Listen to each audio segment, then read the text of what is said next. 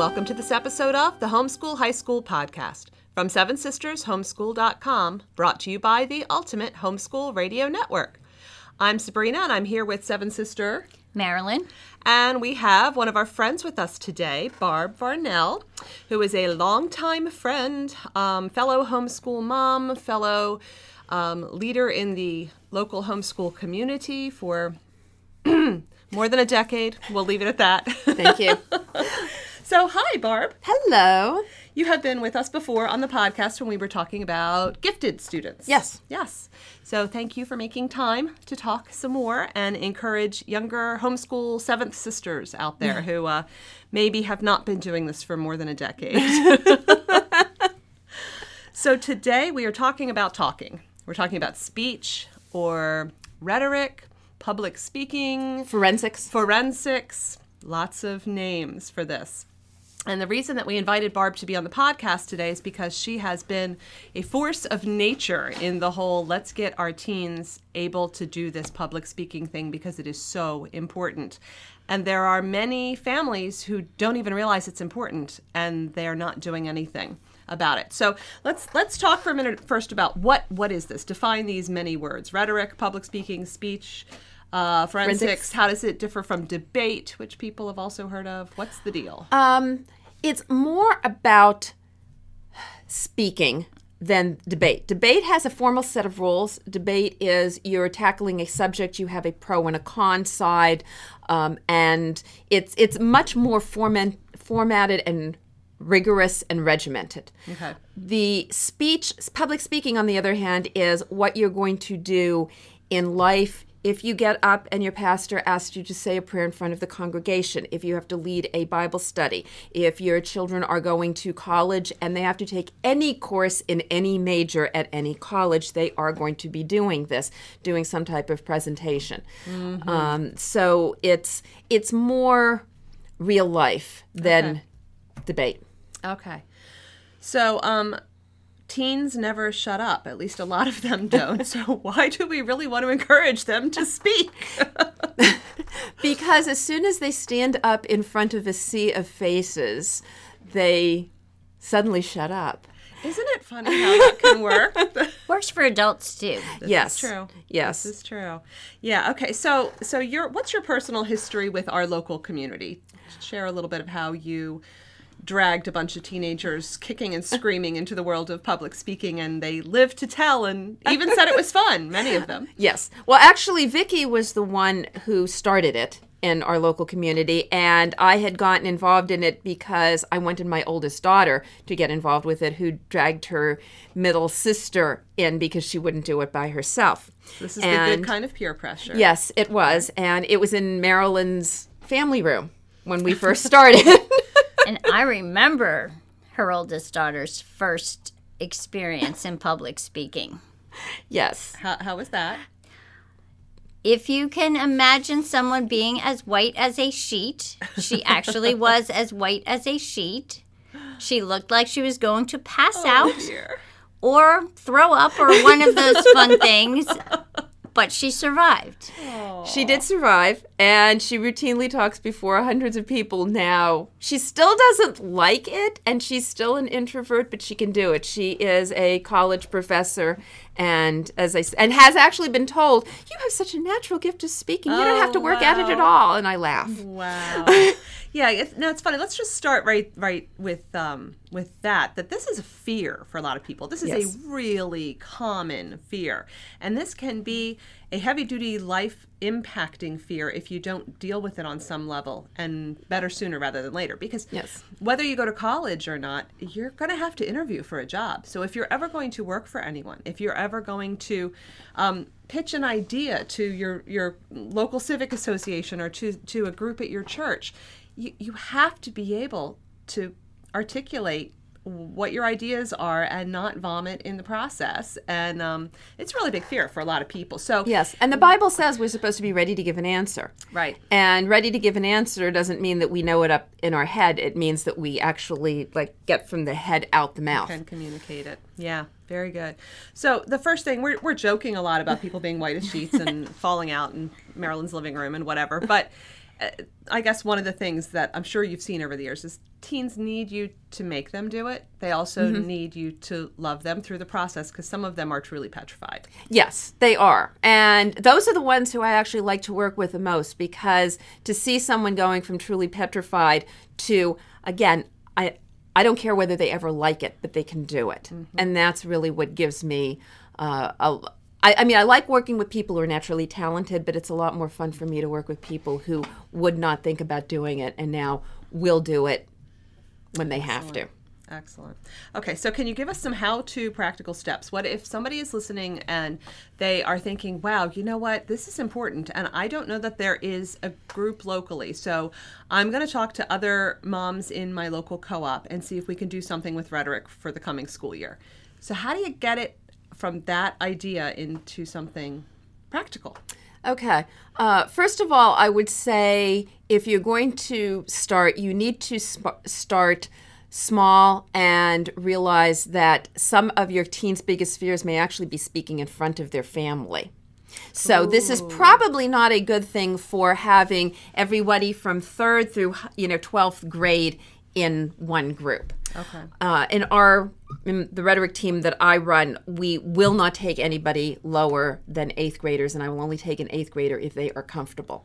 Because what you end up with is middle schoolers being afraid of the high schoolers, and it just feeding into the fear. So while homeschooling is not, again, grade dependent a lot, you do have to think about that ahead of time, especially if you're dealing with kids who are who are scared. So it's a maturity issue more than it is um, that this is a high school thing academically. It's that when you get different maturity levels in in the same room, it may not be a conducive Yes. atmosphere. Okay. Uh, the other thing too is you need to decide what your purpose is. And there's different purposes and they're all good. If you have kids that are naturally talented in it, you can start something. There's a Christian Forensics League, for example, that runs in uh, in our area. Uh, they meet on a weekly basis for about two to three hours every week, and they compete. It's like a being on a sports team. Think about it being. That's what I did in high school and I loved it and I enjoyed it. But the bulk of my kids that I have would not be able to do something that intense, or two, n- don't want to devote that much time Okay. to speaking. Um, it's just again kind of what we talked about in my last podcast. You need to see what your kids are going into, what they're interested in, and you know hone in those talents. so Um, there's not one right way to provide public speaking opportunities for no your teenagers. no, there isn't. Uh, the only wrong thing is not to do it. Okay. Um, What now- do you think is the minimum amount of time that you need to commit to it for it to work? Like I know when I've done drama stuff, I won't I won't do something where we're not going to meet at least weekly because it just doesn't work well. And so maybe we're only going to meet weekly for 8 weeks if it's a shorter production, but you put 2 weeks in between rehearsals and they have forgotten everything. So you're talking about there's there's an intense format that's every week for Right. several hours. How loose can you go before it starts to not work very well? Uh, I do a monthly meeting. and month, okay. basically, what my whole purpose is in the monthly meeting is I do a little bit of teaching, but the bulk of, and we meet for an hour and a half, the bulk of the hour and a half is they get up and they do activities. And the activities are crazy. And I specifically do that because if you're laughing at such stupid activities, you lose the fear about somebody Ah. laughing at you. Very good. So you get to laugh together instead of at each other. Yes, and I don't care if they're like, "Oh, this is another one of Mrs. Varnell's stupid activities." That's fine. I'll take that. um, the other thing that I start doing is in the beginning of the year we do these things in groups. So one of my first activities, for example, is they get in groups, and if you're starting, um, you know, you just randomly assign groups. If this is obviously an ongoing thing. I take my peop- my couple of my kids who have been with me all the time. I make them group leaders, and they get kids together. So we do an impromptu, what I call readers theater, with silly nursery rhymes. So ah. I will print out nursery rhymes, so they don't have to even remember about. You know, remembering Jack and Jill or Humpty Dumpty, and they have five minutes to figure out something that they're going to present. And it might be each of them only saying one line, and that's fine. And when they're all done, they, you know, I say, Congratulations, you have now spoken in public and you survive. and it's because it's in a group and because it's something really silly and stupid. And I let them have free reign. They can do all sorts of silly stuff. And my older kids know what I'm talking about. So, because they've seen, you know, Right. people before them and they will, you know, they come up with some pretty creative things. As I said, my, um, there's a couple of rules that I have. If you are here, you have to do the activities. There's no ifs, ands, or buts. If you're too sick to do the activities, you're too sick to be here, and we don't want you. Okay. Um, and I have had some kids come in and say, I won't do them. And I'm like, well, you're going to have to come back when you're ready to because there's absolutely, you know, This no is not a choice. spectator This- no, this is not a spectator Okay. sport. Everybody has to do it, or you end up, you know, having people, I don't want to do that, I don't want to do that. And then it just, Mm-hmm. you know, doesn't work. Um, everybody has to smile and nod encouragingly when somebody is up in front of them. I, Okay, so you're teaching audience skills as well. Yes. Okay, Cool. and they can't make any comments even to their friends because I ran into early on. Uh, there was a group of kids and they were just best friends, and I knew that, and most everybody in the room knew that, except the one newbie, who, when they were making comments to each other, thought that they were going to make comments to her and nearly pulled out. Oh. and i just it, it wasn't something that was on my radar. So i tell that story every time and i say look you know you may think that everybody knows but some people are really petrified about it. Right. so as i said i have very few rules but the smile and nod encouragingly is one of them and not speak when somebody is is up speaking So there's basic character development woven into. Yes. Yeah, Yes, good. it is. And I think everybody knows this because I think they realize that people, you know, some of these kids are truly frightened. I mean, kids can tell who's t- who tru- who are truly frightened. So if you get something off the ground um, with silly nursery rhymes and a few local families, and you're just kind of giving it a shot, what are some of the traditionally recognized or respected um, types of material that, at some point in high school, it would be good if you've had some experience with? Right. Well, I usually start out with somebody else's words. So, for example, when we uh, we're working toward them being prepared to say their own words, but that's at the end of the year. Okay. So I will have them do things again, starting with silly nursery rhymes, but we will have them do things like do Bible reading. So I'll have them do, you know, print out some so- copies of Psalms, and I will have them, you know, read a psalm. I will have them um, take uh, do some tongue twisters from famous literature, and some of the older literature has some interesting Okay. thing pauses, uh, and again using literature reading to do that.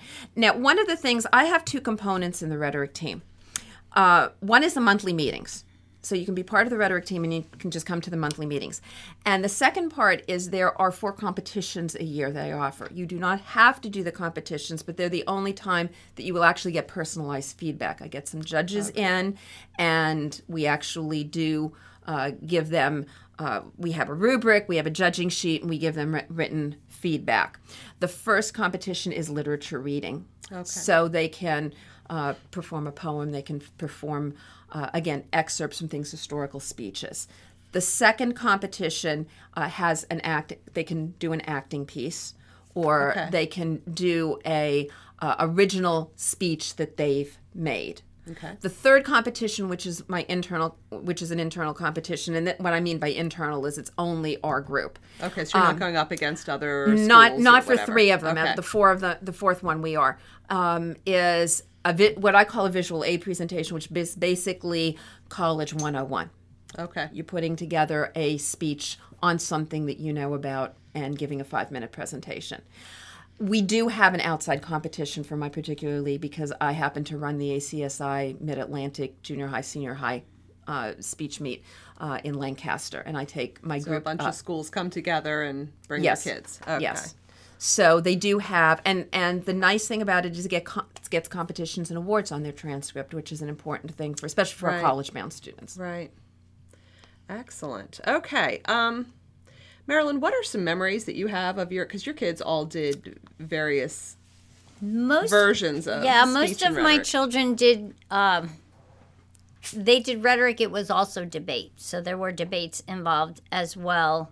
Now, my second oldest son went on to get a Bible degree, so speaking in public was something very important for him because he had to speak in public, you know, with sermons Oh, right.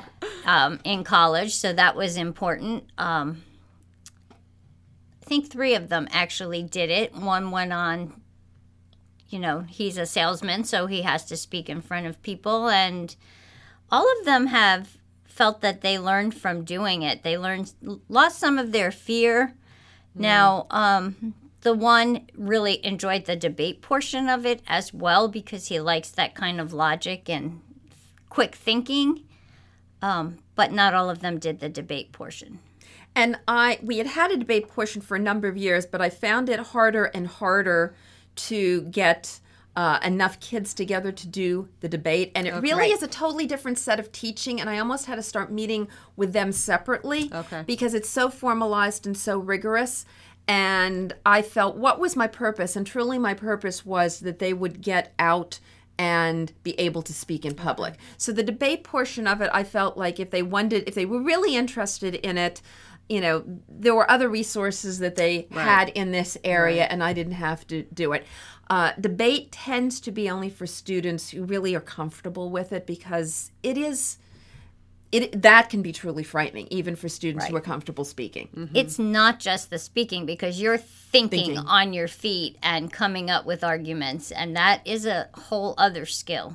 And the other thing too is it requires you to really intensely study a particular issue for a fairly Right. decent period of time. So you're adding that on top of what else is going on. right. Uh, so if you were going to do a debate team, it really you I would suggest you really think about it as a totally separate class rather than as part of public speaking. Okay, so while we're doing some compare and contrast things here, my kids only briefly did two of them, I think, do rhetoric. Um, they did a lot of drama and acting stuff, but that's different. So, Yes, in fact, some of my some of the kids who are the most fearful are my actors. So why why is I mean, if they can stand up in front of people, they can stand up in front of people, right? Except that when they stand up in people and act, they're not being themselves. Mm-hmm. And they're not being mm-hmm. judged on being themselves. When they're standing up and giving a speech on World War II, it's not a character, it's them. Right. Do they know the material? Do, you know, So that's a really good point. If you have a kid who's involved in dramatic arts, that is not necessarily preparing them for um, college presentations or job interviews because it No. is different. And that was something that um, I was fortunate to have people like you and Vicky in my life. As my kids got closer to graduation, we sort of realized, oh, you know, we want to be very sure that this is getting developed too because this is a very concrete life skill.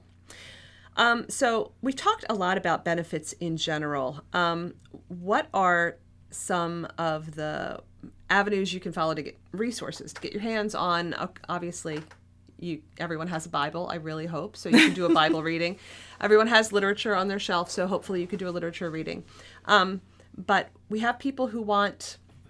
Here, hold my hand. Tell me what to do on week one for one hour with 10 kids. You know, uh, are there things that you have used that you like? Um, I pretty much made up my own stuff. Now, part of that was dovetailing on what Vicky did, and I know she has a lot of her stuff that she did with the rhetoric team in one of the Seven Sisters resources. right. Yeah, we have speech one at sevensistershomeschool.com if you're looking for something that's kind of a, oh, okay, I think I could start here and build something. But you you can make stuff up as you go along. Oh yes, I routinely make stuff up as I go along. Okay. Sometimes we make it up right there as we go along because I, there's a wonderful activity, or th- I think it's a wonderful activity, and I realize this is bombing. so I mean, and again, I keep it light and silly. One of the things, and it's, it's the kids' favorite activity, is we end up um, taking the junior version of apples to apples. And I use it as impromptu. I give them the little green card that has the category in it, and then I give them three cards that, you know, if you have cute, and then I give them three cards, and it may say dragon, seaweed, and I don't know, sneakers. And they have to pick one of the three cards and go up and tell why sneakers are cute. And they have to do three sentences. Okay. And a sentence includes a, you know, verb and an Subject and a predicate. Yes. A complete, Complete sentence, sentence, boys yes. and girls. Yeah. So, and again, that's really silly, but they enjoy that because what they're doing is impromptu speaking, but it's silly impromptu speaking and they don't even So realize makes it. it safe. Silly makes it safe. Safe. Uh, what another favorite activity is literally to get them used to actually talking impromptu longer. Is I flash up vacation pictures that I've taken on the projector, and they have to describe the picture for a whole minute. Wow. And I would never have thought of that. That's great. it, it gives them something to focus on. Right. And it, uh, but it gives them the idea of how long a minute is, because that whole idea about how long that that time is is going to be an important skill that they need to Right. to learn. But again, it's silly because I I and I pick out kind of strange vacation pictures right, right. So that have something challenging to look at while you're, yeah. yes. Okay. Uh, so a lot of things I, I've again focused on the silly, and it may sound like, well, you know, I want my child to do something rigorous, and So but they build, can't. build toward it. They, yes, But- and and really, the rigorous is the competitions. Okay. The silly is let's get them comfortable speaking in front of you know 20, 30 people, Right. and realize they haven't died Right. and they haven't thrown up and they haven't keeled over. And I have yet to have one die, throw up, or keel over. so, and I tell them that. Uh, And Marilyn's thankful that it never happened while it was still meeting in her living room because Exactly, because back then I had carpet in there, so that would not have been good. And I mean, looking back, I don't think there's any college student that doesn't have to take a communications course no. when they get there. Um, and we prepare our kids for all of those other academic courses that they're going to take. But even back in my day, we had to do a communications course. yes. And, and the other thing is don't discount the amount that colleges value having that on the transcript because there are not a lot of schools that actually offer a speech component as a separate class. So having a rhetoric team or a speech class on your transcript actually looks really really good. Most schools will roll that into language arts. But it doesn't it doesn't show up, and especially if you're going into any STEM field, um, having that heads up as hey this is a person who can actually talk and know what they're doing at the same time especially in engineering engineers are known for not no communication skills and so if you were going A STEM person here. yes but that's it, it's important for them and it does really make it the transcript sparkle excellent. It also can help once they're in college if they're able to speak in front of people. It draws attention to them, mm-hmm. could bring scholarship opportunities. Um, I know Barb's oldest daughter got all kinds of recognition because she could speak despite the fact that she almost died the first time around. Okay, so if you're not convinced now that it's important, I don't know what else we could do because clearly all three of us are um, are looking at at what our kids did and realizing that there was a lot of benefit to it and that it it is a straight up practical life skill that actually is supposed to be a part of the language arts credit. And there are a zillion blog posts at Seven Sisters and I think we even have a um, a video talking about what all goes into the language arts credit because it's a huge credit and part of it should be public speaking. And um, there's really not room for it unless you decide that there is going to be. You're mm-hmm. going to have to carve out some dedicated time and space in your high school years to do this and there's really not a downside to it. There just isn't. No, it is not an expensive thing. You don't have to buy some big complicated something to teach you how to do this. Like you're saying you can make a lot of this stuff up as you go along pulling from just normal real life resources like works of literature and nursery rhymes and bible passages and current events um, Children's literature. children's yes literature children's Right. literature is a but you can also find um, practical sort of starting I- ideas of maybe maybe what would once a month look like over the course of an academic year if I was going to try this for the first time. And if you want something that's sort of mapped out with some ideas like that, hop over to sevensistershomeschool.com in the bookstore and take a look at Speech One. And see if those um, ideas stir something in you. Most important thing, like you said, is do it. Yes. Don't let your kids graduate from high school without having mastered some basic public speaking skills. It will serve them everywhere they go. Yes. So, Barb, thank you very much for the time that you spent with us podcasting today, but also for the many kids in our local community and in our own families that have been blessed by having that chance. Oh, well, thank you for having me. All right, and so until next time, thank you for joining us here on the Homeschool High School podcast from Seven Sisters Homeschool.com, brought to you by the Ultimate Homeschool Radio Network.